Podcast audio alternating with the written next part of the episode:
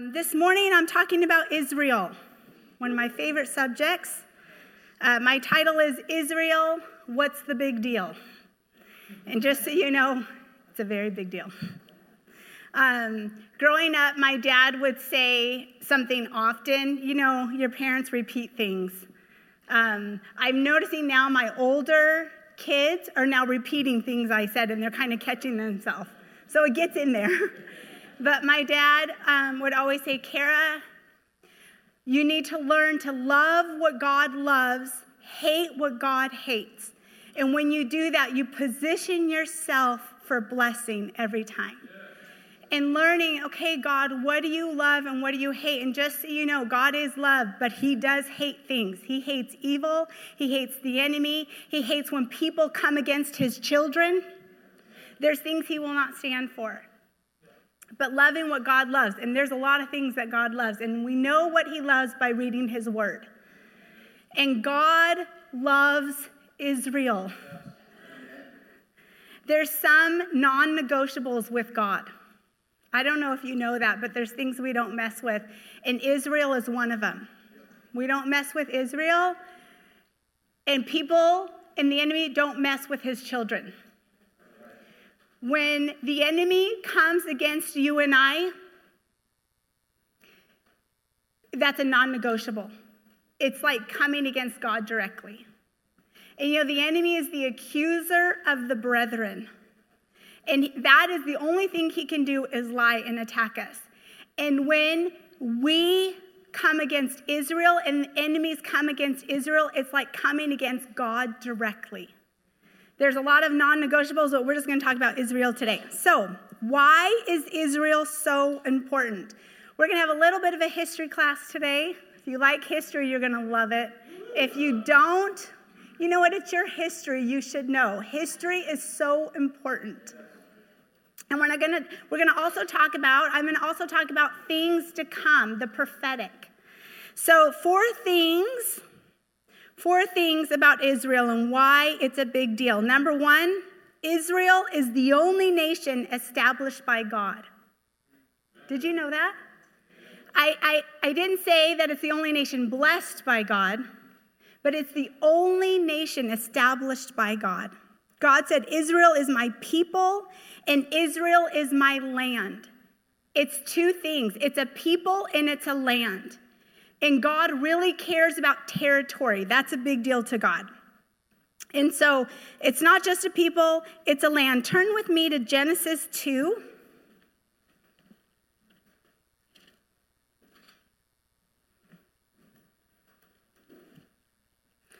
Ben and I love Israel.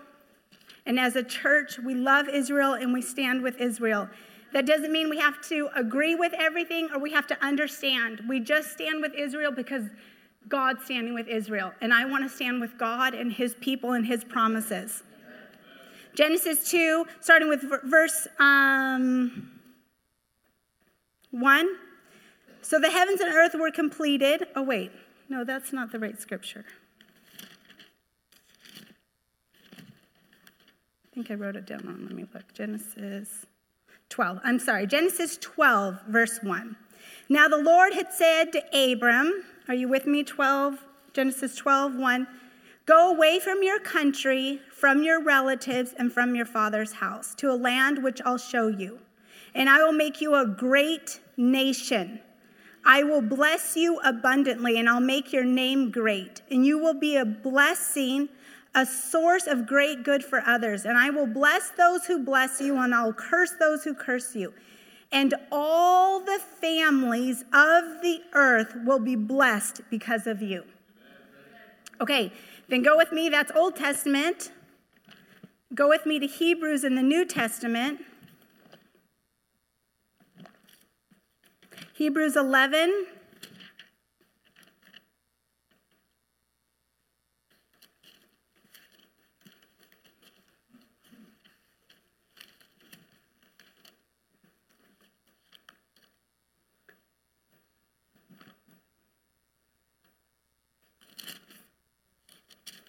Hebrews 11, verse 8.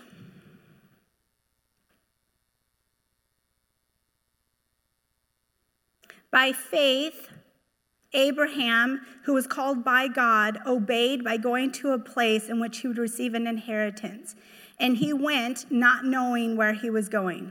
Has God ever called you to do something that you don't quite know? I think he loves to do that. It's called faith. By faith, he lived as a foreigner in a promised land, in a strange land, living in tents as nomads with Isaac and Jacob, their fellow, uh, fellow heirs in the same promise. For he was waiting looking forward to a city which has foundations, an eternal heavenly city, whose architect and builder is God. It's the only nation established by God. Number one, why is Israel so important? Because God established the nation. Number two, Israel, what's the big deal? God made an everlasting covenant with Israel. You know, we serve a God of covenant. He loves covenant, and He will never break covenant with me and you.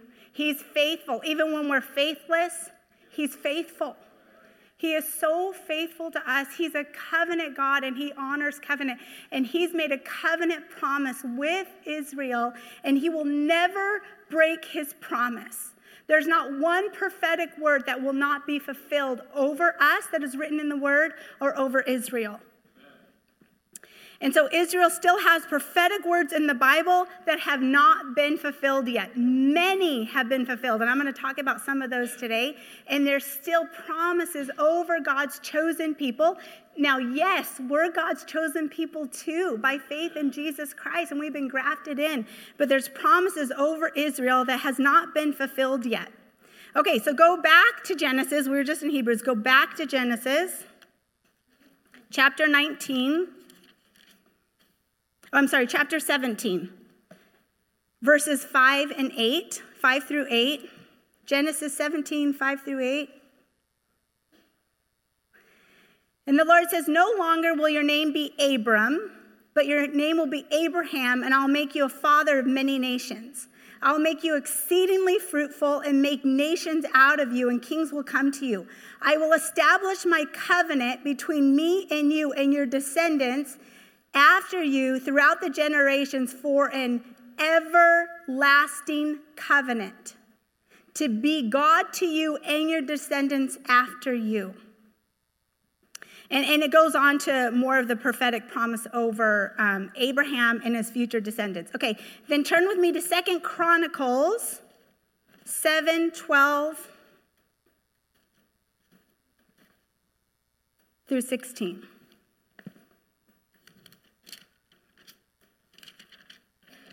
Second Chronicles chapter 7. Everybody doing okay? And it said, The Lord appeared to Solomon. Now remember, uh, King David uh, became the king after God's own heart, and God established, and King David wanted to build the temple, right? And the Lord said, Actually, I'm going to have your son build the temple. So this is the temple that was made uh, for the Lord, because they, remember, they traveled in tents in the wilderness and they got into the promised land. And now they're building the temple, and the temple is done, and um, Solomon goes before the Lord, and this is a promise that um, the Lord makes over Israel. Verse 12, it says, um,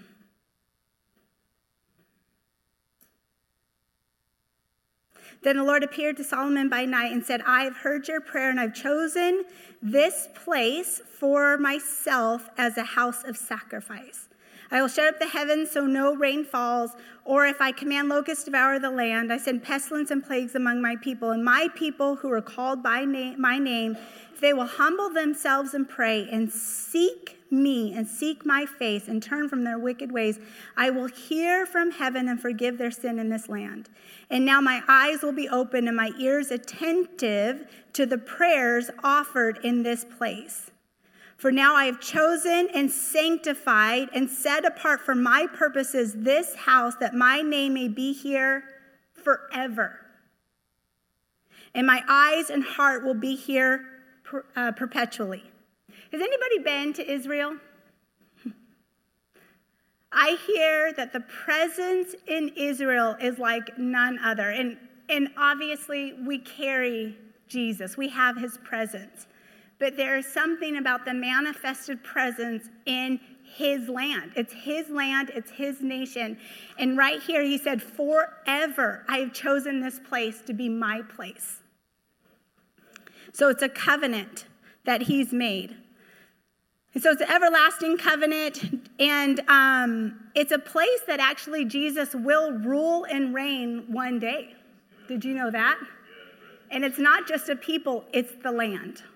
It's very important to him. Um, okay, turn with me to Romans 11. I'm going back to Old and New Testament because people like to say, oh, that's Old Testament. And the New Testament, everything's changed. Romans 11, verse 1. And it says, I say then, as God rejected and disowned his own people, the Jews? Certainly not. For I too am an Israelite, a descendant of Abraham, the tribe of Benjamin. God has not rejected his chosen people, for he for, those he foreknew. Okay, jump down. Actually, the whole chapter of 11 is amazing, but jump down to 11, verse 11 and 12. So I say, have they, and we're still talking about the Jewish people, stumbled so far, far um, to run into ruin? Certainly not. But by their transgression, which is rejecting the Messiah, you know, most Jewish people are still waiting for the Messiah, for Jesus to come. There's a remnant that are born again, but they're waiting for their Messiah. And it says, um, rejected the Messiah. Salvation has come to the Gentiles. Why? It says to make Israel jealous when they realize what they forfeited. For if Israel's transgression means riches for the world, at their failure means riches for the Gentile, how much more will their fulfillment? and reinstatement be a blessing to us. That means with their blindness and rejecting Jesus became a gift to the world, how much more when their eyes are open and there's prophetic words, Israel will be saved. How much more when the entire family comes together? This is like, do you have any people in your family who are not saved? This is when the whole family comes together. Can you imagine when your lost um, family members come in, what a celebration that's going to be? Can you imagine the blessing on that when the fulfillment of all the prophetic words come in? We're only in between. There's um, my sister. Um, she had three full term babies that she lost. She gave birth and lost to them. It was such a tragedy that my family went through. And my sister loves so well. I've never seen somebody not be offended with God in love in the midst of her babies dying. She's making pies and cakes for the nurses taking care of her and her babies. I, I, she, I look up and she's my baby sister. But she got a shirt and it says, My story's not over yet. And now she's adopted four amazing babies. And it's like, they're ours. Nobody could say they're not ours. It's just her redemption story. And I say the story's not over yet. The Jewish people will be saved, and we're coming together in the promises of God. The story, we're in the middle of the story right now. But things are getting exciting. Things are stirring up. We are in the last days. And I know they're like, yeah, I've been hearing that since I'm a child, but it's true. It's true. We are in the last days. We're actually at the end of the last days, if that makes sense. Okay, we're still in Romans 11, but go to verse uh, 24.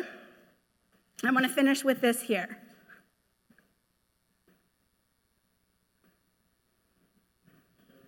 I had a Bible for 20 years and I just got a new Bible. And nothing's really highlighted and all the pages are sticking together and I don't recognize this Bible. okay. For if you were cut off, um, do we want to, yeah. If, for if you were cut off from what by nature is olive tree and against nature grafted in, cultivated into the olive tree, how much uh, will it be to graft these who are the natural branches? And so Paul's talking about olive tree, and Jesus is the root, right? And it was the Jewish people. But they rejected Jesus, and so we, the Gentiles, have been grafted in. So it's talking about these. And he's saying, if you were grafted in, which you're not even an olive tree, it's like you were a branch of another tree grafted in, how much more can God re graft in olive tree branches? Okay? In verse 24 is I don't want you believers to be unaware of this mystery. We are God's children. He wants us to know what's going on. We should be in the know. And it says God's previous plan. So you will not be wise in your own opinion and partially hardening your heart towards Israel until the full number of Gentiles have come in, so that all of Israel, all Jews with personal faith, will be saved just as it's been written. The deliverer, the Messiah, will come from Zion, and he will remove the ungodliness from Jacob. And this is my covenant with them, and I will take away their sins. I'm going to go to verse, oh yeah. From this standpoint of the gospel, the Jews are enemies of God for your sake. But the standpoint of God's choice, they are still loved by Him. He made covenant, they're His people. For the sake of their fathers. For the gifts and the callings of God are irrevocable.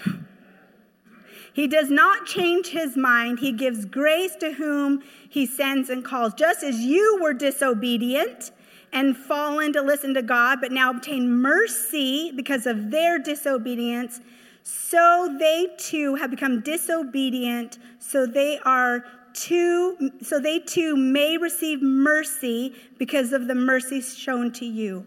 For God has imprisoned all disobedience, they may show mercy. Oh, the depths and riches and wisdom and the knowledge of God. How unsearchable are his judgments and decisions, and how unfathomable. Okay, what is God saying? I kind of read a lot here, but he said, I want you to know this mystery. Don't harden your heart and don't think you know it all. That's my translation. Don't become prideful. Don't think you know it all. You need to listen. They have rejected the Messiah, and because of that, God has grafted us in, and we receive mercy. I'm so thankful for my salvation. From time to time, I like to think back what I was like before Jesus. And, and I always grew up in the church, but I wasn't walking with the Lord. Does anybody know what I'm talking about? And, he showed me so much mercy. I'm telling you, on my worst day, when I felt like the worst sinner, was actually the time I felt God the most. He's so merciful to us. And He's merciful to Israel. Yeah, they don't get it. Have they made a lot of mistakes? You read the Bible, and you're like, come on. But it, it's so easy to judge when you're not there, right? Like in the wilderness, come on. He just did all these miracles. How come you're not serving the Lord? But we can say that about all of us, right? He's so merciful. And it said, don't be prideful and don't be like the world. I'm going to tell you this mystery. They are going to be saved. And he goes on to say, they will be saved. All of the Jewish people, God is going to save them and bring them in. And it's just amazing. And then it ends with, don't question God and his wisdom and knowledge. Like, we know nothing compared to him. He has a great plan and we just need to side with him, even if it doesn't make sense. Because if it doesn't make sense, it's because we're clueless. He's not. He knows what's best for us and he knows what he's doing. Okay, so Israel has not been replaced by the church. Israel has not been, I mean, the church has not been replaced by Israel. Did I say that right? Yes, Israel, I said the right. Israel has not been replaced by the church. This is very important for us to know because this is a false doctrine. Like God's done away with Israel, that was Old Testament, and now it's all about us. No, it's about us, but it's about Israel too. It's a big deal to God. Okay, so there's promises waiting Israel and us. Okay, number three. So, number one, it's the only nation established by God, if you're taking notes, number one. Number two, God made an everlasting covenant with Israel, and he will never break his promise. Three, what's the big deal about Israel? Israel has been the biggest blessing to the world. Jewish people gave us the greatest man, our Lord Jesus Christ. Who is Jewish? And his mama is Jewish, so you don't mess with somebody's mama. His people is Jewish. He's Jewish. The Jewish people wrote the most important book, the Bible, 100% written by Jewish people. Living, breathing Word of God, written by obedient Jewish men. What a gift to the world. Jewish people, because they obeyed God and waited for the promise of the Holy Spirit, the most powerful earthly, godly institution was birthed, the church, because of Jewish people. They've given us so many blessings. Okay, the fourth one, and I'm kind of I'm going to land here and stay here the longest, um, because this is like one of the most important ones to me. Number four, Israel. What's the big deal? Israel is God's super sign for the end times. If we want to know what God's doing, we have to look to Israel and what God's doing with Israel. End times, the last days will revolve around Israel. This is why the enemy hates the Jewish people. He hates the Jewish people, he hates Israel because there are so many amazing prophetic words to come in the land and with the people. And I just want to let you know we will be there too with Jesus ruling and reigning. And I don't want to go into a lot of eschatology, but I promise you it's going to be so good. But Jesus will rule and reign from Israel. And um, there's so much growing anti Semitism because the enemy hates what God's going to do. See, the enemy right now, he's the prince of this world. But Jesus is going to come on scene for the second coming. And he will do whatever he can to wipe out God's people and get rid of the land. So Jesus can't do that. Like he even has a fighting chance. He's like already defeated. But he's trying hard. Okay, so, what's so amazing about Israel, it's such a supernatural land. There's never been a nation that has disappeared and come back reestablished on scene, ever. If nations have been lost in history, they're gone. Israel not only was reestablished once, but twice. Twice it disappeared, and God had to clean up their mess and bring them back twice.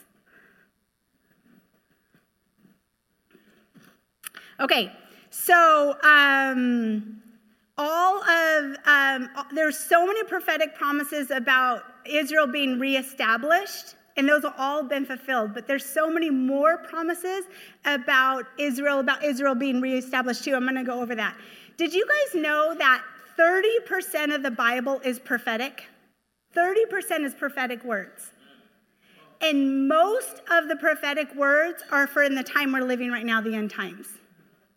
Most of them started after Jesus came and went back to heaven, and well, he's making mansions for you and I, getting ready for us. I mean, there's a lot of history, but uh, there's the epistles, but 30% is prophetic. Why? Because God wants us to know what's going on. He doesn't want us to be clueless like the world, but we're His children. He has a plan, and we're in on the plan, and He tells us. So when things happen, we're not scared or worried or confused. We're sound mind. We're, we have love. We know what God is doing. We know His plan, and that's powerful. And we help people who are scared and tell them, no, this is what God's doing, and God has a plan. Okay, so the very first time that Israel disappeared was when the Babylonians came in. Remember King Nebuchadnezzar? This is in Second Kings. They took all of the people as captivity over to Babylon. And this is when Daniel was um, helping rule. And God gave so many prophetic words to Daniel about Israel being reestablished the first time and him being Israel being reestablished the second time. He got different prophetic words for two different times that a nation would be reestablished. It's fascinating. So the land uh, desolate, Israel lay desolate for 70 years. And God told Daniel it would be 70 years to the day Israel came back to land, to the day. King Cyrus came on the scene 70 years later. King Cyrus of Persia came in and God stirred his heart. Now, a pagan king did not know God. God stirred his heart for Israel and helped Israel go get their land again. I mean, this is amazing. God can use secular people to do his business. I love that. And so, um, why did Israel have to be reunited as a nation, as a people, and a land? Because Jesus was coming. His first coming. Jesus was coming as a sacrificial lamb, and the prophetic word said in Israel, right? He would be born in Bethlehem. That means it had to be there, and God was going to use a Jewish woman. So the Jewish people had to be there. Mary, all of these prophetic words had to be fulfilled. So the nation had to come back. And this is Ezra and Nehemiah in, in the Bible. You'll read them rebuilding the temple and rebuilding the city so that Jesus could come. Jesus came the first time in Israel, and his second coming is in Israel. Is Israel important? Yes. Yes, it's very important. Okay. Um, then the second time, this is 2,000 years later, after King Cyrus and after Jesus came, it was the Romans, right? And um, Emperor Titus came and annihilated the Jewish people. And this is when the people dispersed over all the nations. And after that, after time came, it was uh, World War I, World War II, it was the Holocaust. And uh, the Jewish people were scattered. Six million Jews were horrifically murdered. And um, Roosevelt was our president at this time, and Roosevelt's like, no, I don't recognize the Jews. No, they're not a big deal. And um, Roosevelt suddenly died of a brain aneurysm. And Truman was the vice president. And Truman became president. And 2,000 years later, Truman stood up to the United Nations and said, No, Israel is their land, Israel is a people. And in one day, a nation was born. And in Isaiah 66 3, no, 66 8. It says, well, you know, I'm going to read it. It's so powerful. Turn with me to Isaiah 66. There are so many prophetic words about this. Prophesied years before it happened. 66 8, it said, it says, Who has heard such a thing? Who has seen such things? Can a land be born in a day? Or can a nation be brought forth in a moment? Yes, May 14th, 1948, in one day. As soon as Zion was in labor, she brought forth her sons. Shall I bring a moment of birth and not give delivery, says the Lord? Or shall I, who gives delivery, shut the womb, says the Lord? It says, Rejoice with Jerusalem and be glad for her, all who love her. Okay, Joel 2 1 through 2, Revelation 16, 16, Daniel 2, 44, all prophesies about this time and about Israel being established. Why did Israel have to become a nation again? Because Jesus is coming back. It had to be a nation, and the time clock for end times started on May 14th, 1948. The people were brought back, the land was brought back, and, and um, Joel uh, 3 1 through 2, it talks about they're trying to divide my land. And many people, many nations are going to come against my people. And you know what the Lord says? I'm going to do battle with them there. What are they trying to do? They're trying to divide the land. You know, Israel is so small. It's like there are a nothing people. Like, really, if you think, like, they're such a small people. And man, they have wreaked havoc on earth because of the hatred of enemy. you know, the hatred of the enemy over them. You're thinking, just leave them alone. It's just their land. Like, who goes and takes over their land? It's nothing. But it's because it's God's and because it's prophetic and because it's holy. Do you know it's called the Holy Land because it's holy? And the enemy wants to take territory. He doesn't want God to have anything and he doesn't want us to have anything. Okay, so um, the Bible in Matthew 24 and, and other places, it talks about how um, in one generation the Lord will come back. And I don't know what a generation is. The, in Psalms, it says 70 or 80 years. So if it was 1948, 70 or 80 years, potentially the Lord could come back in the next 20 years. Now, we don't know. Nobody knows any day or hour, but I do think we know seasons, right? And I'm telling you, we're getting close to the Lord coming back. And that should do nothing but excite us. I mean, there's some days where I'm like, oh, Lord, if you came back today, it'd be great. So great. But we have a lot of work to do. I have a lot of people that need to get saved, and I believe we're going to see the biggest revival and the most people come into the kingdom. God is not going to come. Yes, amen. We need people saved, and that means we have to get busy. It's not time for sleep. It's not time to be ignorant. It's not time for compromise. We got to wake up and hear our Father's voice and do what He's called us to do. You know, each one of us is different. It's not like this list. It's like we're all called to make disciples, and that's just the people in your life. And it's natural, but we are called to be the light of the earth. Israel is God's land, Israel is God's people. He will never break his promise and his word.